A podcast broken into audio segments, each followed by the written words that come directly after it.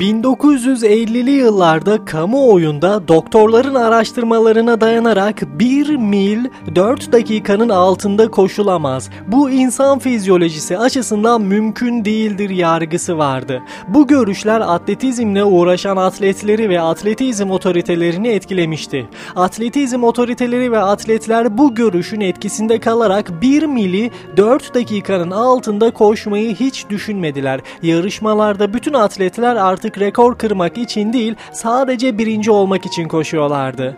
Roger 1954 yılında yapılacak olan bir yarışa bir yıl kala 1 mili 4 dakikanın altında koşmak için hazırlanmaya başladı. Bu hedefine ulaşmak için tam bir yılı vardı. Bir yıl boyunca bütün fiziki çalışmalarını yaptı. Ama biliyordu ki bu yarışmada hedefe ulaşmak için sadece fiziksel antrenmanlar yeterli değildi.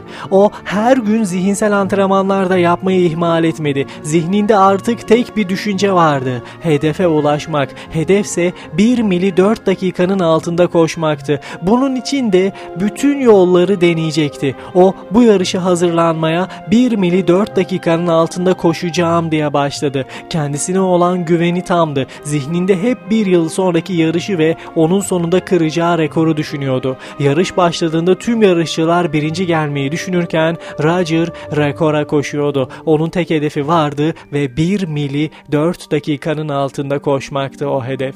Onu gerçekleştireceğinden hiç şüphesi yoktu. Yarış Roger'ın birinciliğiyle bitti. Onun için birinci gelmek önemli değildi. Scoreboard'a yöneldi ve orada yazan rakam 3 dakika 59 saniyeydi. Roger başarmıştı. Bir yıl boyunca çaba sarf ettiği hedefine ulaşmıştı. Roger zaferi bedensel gücüyle değil zihinsel gücüyle kazanmıştı.